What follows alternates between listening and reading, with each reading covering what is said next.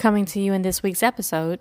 Just listening to you, I found it interesting to hear the difference between what you believe is old and what you and how you feel. You said when children are, are when your children are around, you feel young. That doesn't mean that you're not old. It just means you feel younger. Welcome to Peter and Phil's Courageous Conversations, a podcast addressing race relations and social issues in hopes that you'll be inspired to do the same. Now, let's begin our conversation with your hosts, Dr. Peter Weinstein and Dr. Philip Nelson.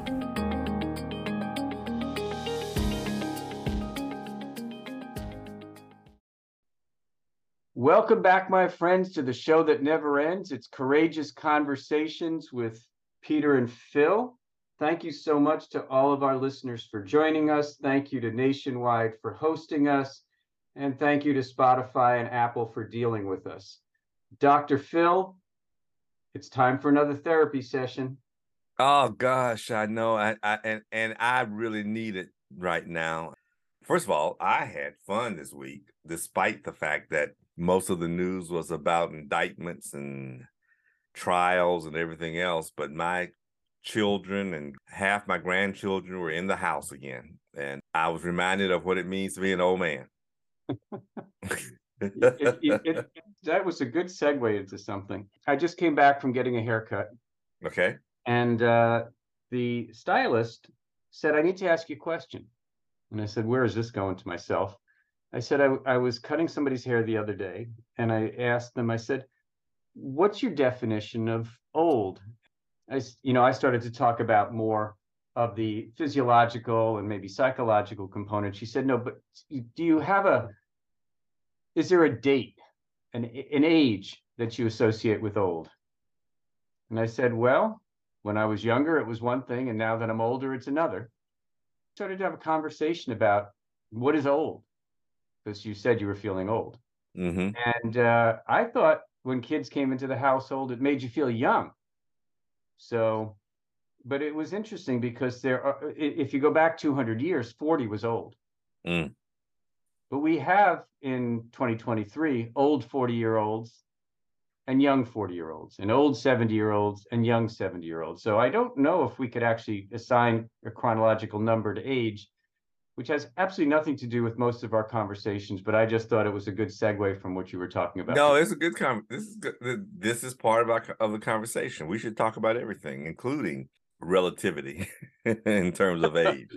just listening to you, I found it interesting to hear the difference between what you believe is old and what you and how you feel.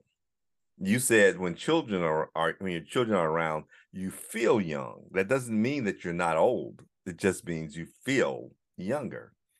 Uh, I think that's one of the attractions that kept me in academia because it kind of because I didn't age as fast simply because I was always around young people. And they were always the same age. You know, every every class that I've admitted in the 40 years of my career had an average age of 24. I was always aware of the issues of the 24 year old generation at the time. Uh, that that does keep you young. I remember once when um, I was in my 30s, um, um, Doris and I called my parents one day, and all four of us were on the phone. And my dad asked Doris, said, "So how are you all doing? And my and Dar's response was, Oh, you know, middle age issues. We got to raise the kids. We got to do this. We have to get them to school. School's about to start. We got to buy school supplies. We got to do this. We got to do that. And she was just, she went on for about five minutes bemoaning what was going on. And then at the end of it, uh, my mom said over the phone, Did you hear that, Chief? They think they are middle age. Mm.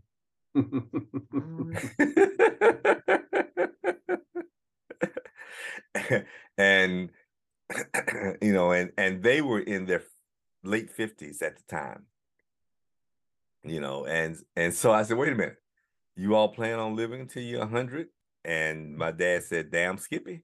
So old is a relative term.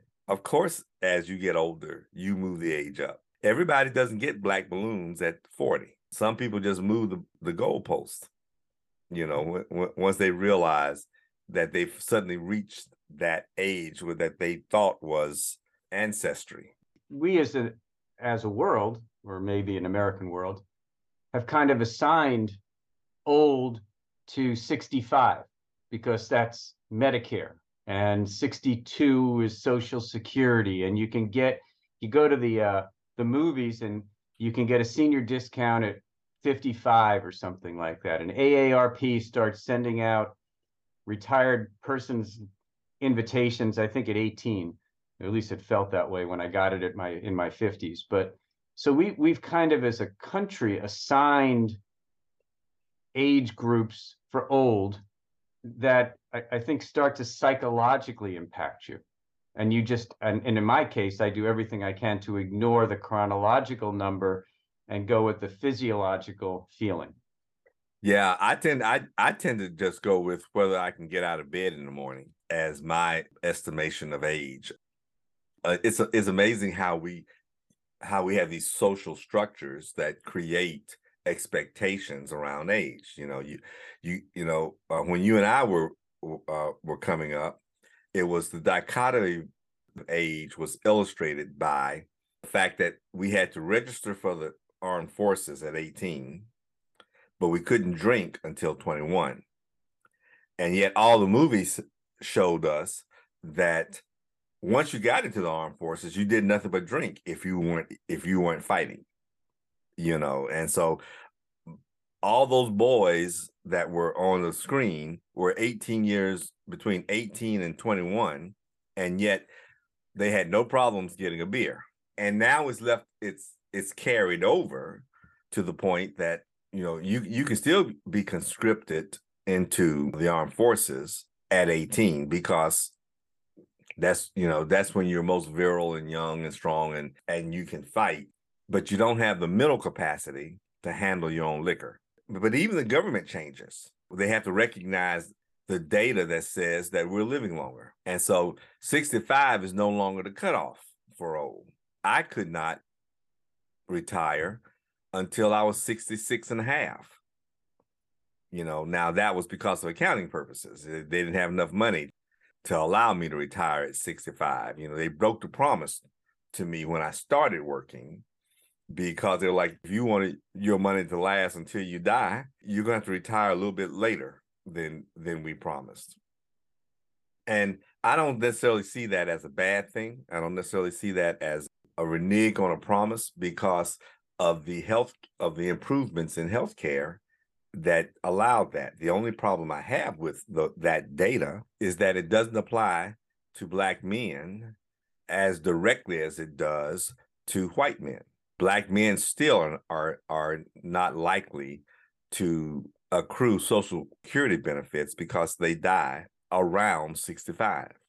And there are some who might say, well, that's the trade-off between welfare and and social social security and that just really bothers me too when the majority of people on on welfare are not black i'm i'm not thinking that social security actually went and created actuarial data that said okay let's make it 65 so we don't have to pay social security to black men do you think that really is the case or is it just happened to be that that's how things have turned out oh i don't think they thought about it at all yeah. No, no. Uh, but but but when you say did it just happen to turn out, it is a fact that occurred because of bias and non-caring and ignorance. Well, and you know, that with nutritional challenges and the welfare. Yeah, well, that's but but again, all. But all of that is a result of racism. Right. All of that is a result of the practices of the nation. And so, in a sense, it was purposeful, but it was not organized. If if if you if you understand what I'm saying, it's the net effect of chronic neglect and chronic chronic bias, chronic, and it's the net effect of structural racism. When you systematically deny uh, access to education so that you can afford health care, when you systematically deny access to health care directly because you deny access to good paying jobs, when you provide a bias based system. I mean, there was a time when none of, you know, uh, uh, nobody in my culture could be a policeman, which was a middle class job. Therefore, that meant that we had limited access to the middle class. There was a time when people of my culture could only teach in certain schools, and those certain schools only dealt with certain people. And therefore, they got paid less, which meant that they had limited access to middle class, which affected their ability to have access to appropriate health care. All of those things add up. So, you know, you, you mentioned a couple of minutes ago the aging of the government and or the aging of the population, but that our mental capacities now are greater than they have been, and our ability to to think uh, and deal with the challenges are we we can do it at much older ages than we used to.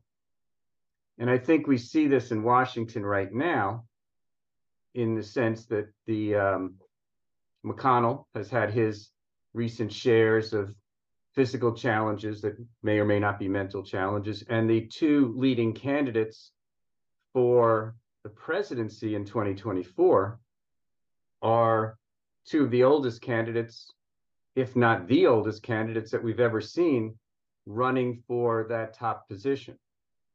So we have seen a shift in many ways, age wise, in the government too. We see young people, but I'm just amazed at how we have so much old leadership in the government as well.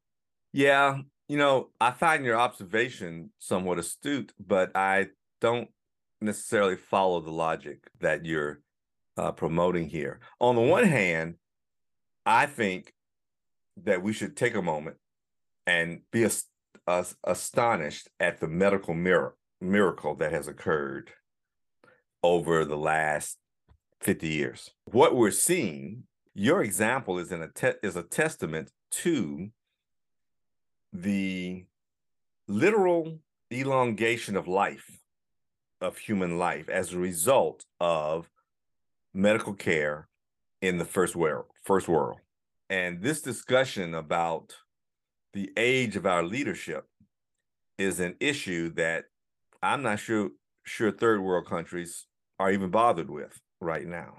Uh, but it's also a combination, but it's a combination of the fact that we that we are, as you say, cogn- cognitively competent at older and older ages, which is a true testament to healthcare, uh, to our improvement in healthcare, et cetera until we look at the demographic breakdowns of how many people get there, et cetera, et cetera, and whether this is a universal uh, privilege or are we still playing, you know, playing around the margins? But it does show what we can do with, you know, with appropriate health care. I'm not diminishing uh, the fact that we have our top contestants right now um, for the leadership of this country are 70 plus.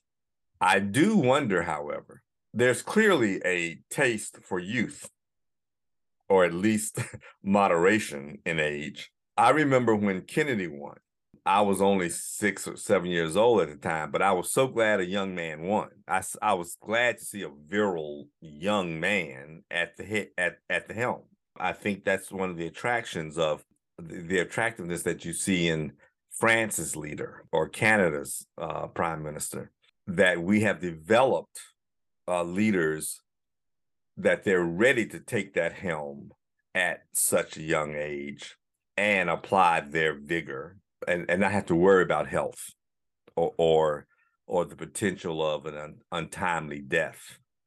Uh, and so I do understand that, and I and it does bother me that you know we have two near octogenarians or octogenarians vying for this office, and even then we're kind of stretching the plausibility of of the lifespan.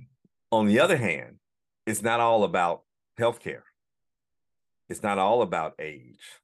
It's also about our country's ability to develop civic minded leaders who we would trust to be in that office. And at this point, we are so polarized as a nation that we don't have any real choices in either party that's coming up. you know there's apparently there's only one choice in the democratic party and even though we have we may have 10 people on the stage on the republican party there's still only one choice there too and my con- and my concern is where's everybody else you, know, know that's that's a great question because where are the future leaders where where where are we going to find them? How can we grow them? In, in, in my opinion, leadership is a combination of nature and nurture.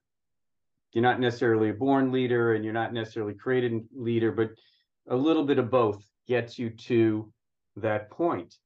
Are we not building the same future leaders as we used to? Are there some structures within elementary, middle school, high school that are not providing, and, and I think we've even talked about this, the civics and government education that lead to leaders. I mean, have we just stopped giving and providing the, the necessary foundational concepts in education that take individuals who have that inkling to become a leader and make them that and and and i'm just i'm free freewheeling on a bunch of questions because it just feels like it's very hard to, you know, where have all the leaders gone and where are we going to find them? So the leaders have, have the leaders have not gone anywhere. The le- leaders are developed now. Whether they step forward or not is a totally different issue. Um, I believe we have all the leaders we need in our populations. In our, however, I'm not so sure they're prepared which gets to one of your questions about civic preparation and and civic mindedness etc and i i don't think we pay enough attention to that and i don't and i and i'm not sure how to do it in in today's culture uh, particularly with cancel culture and uh, people st- overstepping their lanes it bothers me that i am extremely disturbed by the latitude that politicians are now taking to uh, impose their values beyond constitutional means. I have no problem with individual opinions. I just have problems when you start reordering the world to fit your view of the world especially if it means changing the rules of the game so that your view is inordinately expressed. That in and of itself says you don't understand what a democracy is. And and I think we'll talk about that probably in, in our next conversation.